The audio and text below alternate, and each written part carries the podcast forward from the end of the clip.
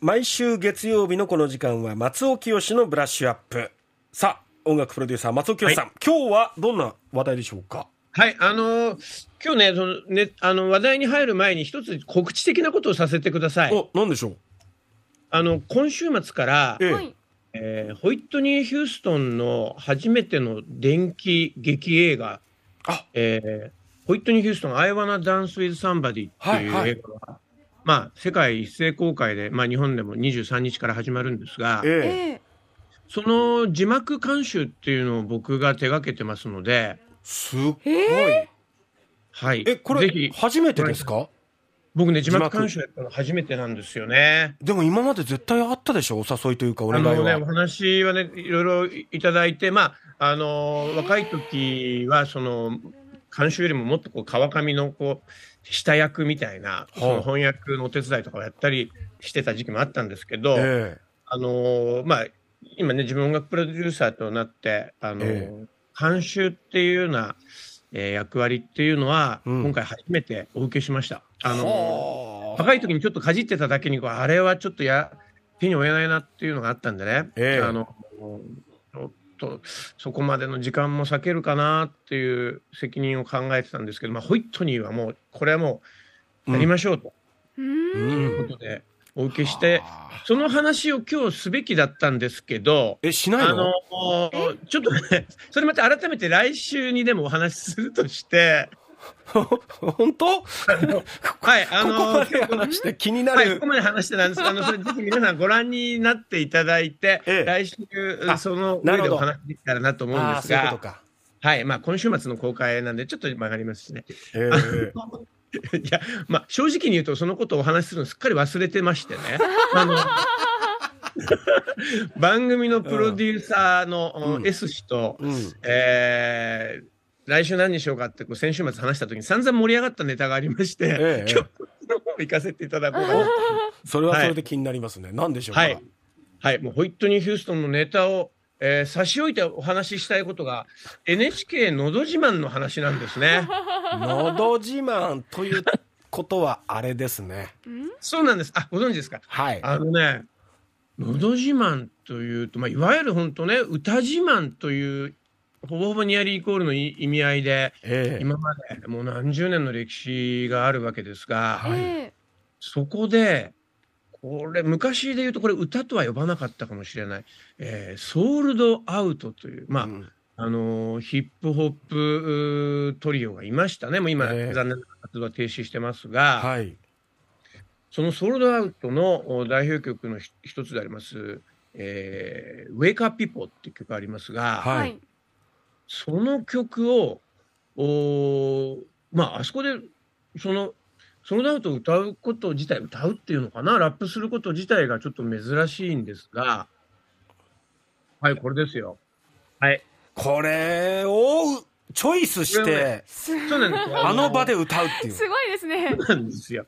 まあ、ちょっとへ、あのー面白枠みたいなね、うんワイルドカードみたいな感じで、ええ。えー、お出になってたはずです。はい。あの、なんと優勝しちゃったんですね、この方がね。す。ごいですね。僕ね、僕もこれあの番組フルで、えー見てまして。と言いますのは、僕ははい。あの、この、のど自慢の、NHK のど自慢の、はい。あのいわゆる年間グランドチャンピオン大会みたいなのが毎年やってるんですああが、ありますね、はえ、この数年前まで僕これ毎年審査員で、あのマヤミキさんやミッツ・マングローブさんとかと一緒に座って 審査してたんですよ。はいはい。でもう今、今そこから外れちゃって、コロナのちょっと前から外れちゃったんですけど、えうわ、僕が審査員やってる時にこの人出てきてほしかったなっていう感じで、なるほど。ホイットニー・ヒューストン差し置いて話したかったのはこれなんですね。はあ。でもこれ「のど自慢」いや、これはね、エポックメイキングなことですよねや、これね、M1 の審査員に山田邦子さんがぶっ込まれたのとね、同じかそれ以上の衝撃ですよ。ちなみにこれ12月11日、えーだから昨日じゃなくてその一つ前の日曜日なんで、えもうちょっと今 NHK プラスとかでもあの放送は終わってしまったんですが、ええまあ動画サイトのどっかに残ってるかもしれません。あんまこれ推奨しちゃいけないけど。ね。ちなみにこれ舞台、舞台というか、その、あの、会場は長崎の諫早だったんですね。えで、諫早のあの方28歳とおっしゃってたかな、システムエンジニアの方なんですが、はい。もうね、あの、まあ、その方の熱演もさることながら、はい。えーゲストがね、五木ひろしさんと、あの、ももクロの皆さんだったんですけど、は五木さんがノリノリで、い。へえ。意外。割とあれがね、会場の空気作ったとこあるかなと思って、へーん。僕はね、そのね、五木さん、五木さん僕好きでね、あの、以前から五木さんのライブとかにちょいちょい行って、あ。はい。彼のその歌の向こうに見えるグルービーな何かっていうのを僕なりに感じてたんで、えこれはね、あの、五木さんがメカピーポーにノリノリになってるところで、え。もうえ僕の中のパズルが全部完成したみたいなとこがあって、はで絶対僕はね、あの番組側も五木さんのノリをき見て、え。えこの方を優勝に選んだんじゃないかなというふうにねえ。、は発しております。で、やっぱりそこにやっぱり一つのやっぱり時代の、おーまあだから本当に NHK 自体がそうですし、のど自慢っていう番組は本当にあの、あ。うん。うん視聴者の皆様からのクレームが出ないように、出ないようにっていうようなところ、どうしてもやっぱりリスクを考えながらうん進行するような、えまあ、その伝統ある、まあ、もっと言うと保守と置き換えてもいいかもしれないんだけえ。ど、うん。そういうところも今この、えーヒップホップの世界的なムーブメントっていうのが、うん随分遅れてではあるけれども、うん。あとね、やっぱり僕、あの、ヒップホップのアーティストの仲間たくさんいますけど、やっはい。ぱり歌を作ってる人たちと違って、うん。あのカラオケとかになると極端に人気がなくなるので、えあの、すごくあの真面目な話をするとえ。、うん。カラオケ印税が少ないって嘆いてるような人たちが多いんですよね。確かにグループでわーってみんなで行ってそこでラップを歌われるとなかなかみんな乗りづらかったりとかって。うん。そうもう完璧に歌いこなせれば別でしょうけどそうですね、本当そうですね。あの音程がない分難しい、リズムにいかに乗せるかって難しいですもんね。もうあの、やってる人に比べると聞いてる人たちがいまいち盛り上がらないっていう。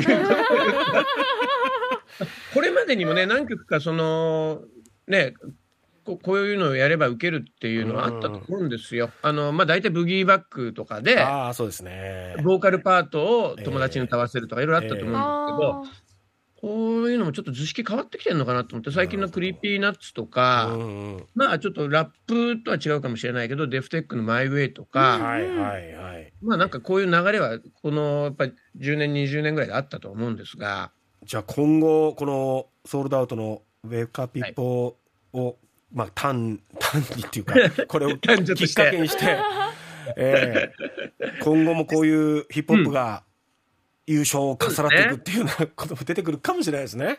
実際このあの11日のオンエアの翌日の、あのクリーピーナッツの、うん。深夜ラジオ、オールナイトニッポンで、うん。彼らがすごい喜んでて、我がこととして喜んでるわけですよね。だなるほどなるほどなるほど。からちょっとね、あの一石を投じることになったらよかうん良いかなっていうのと、まあ、これぜひ年間チャンピオン大会にこの人出てほしいなという。ふうにあー。うんそうですね。はい。さあ、8時40分過ぎのキャッチアップではどんなお話を、はい、えっとね、今日、お誕生日であります。もう亡くなった方なんですけども、アース・ウィンレンド・ファイヤーというね、かつて一世を風靡した、えー黒人グループのリーダーの方の誕生日、えー。その、おまあ、えー音楽の功績を振り返ってみたいと思います。はい、お楽しみに。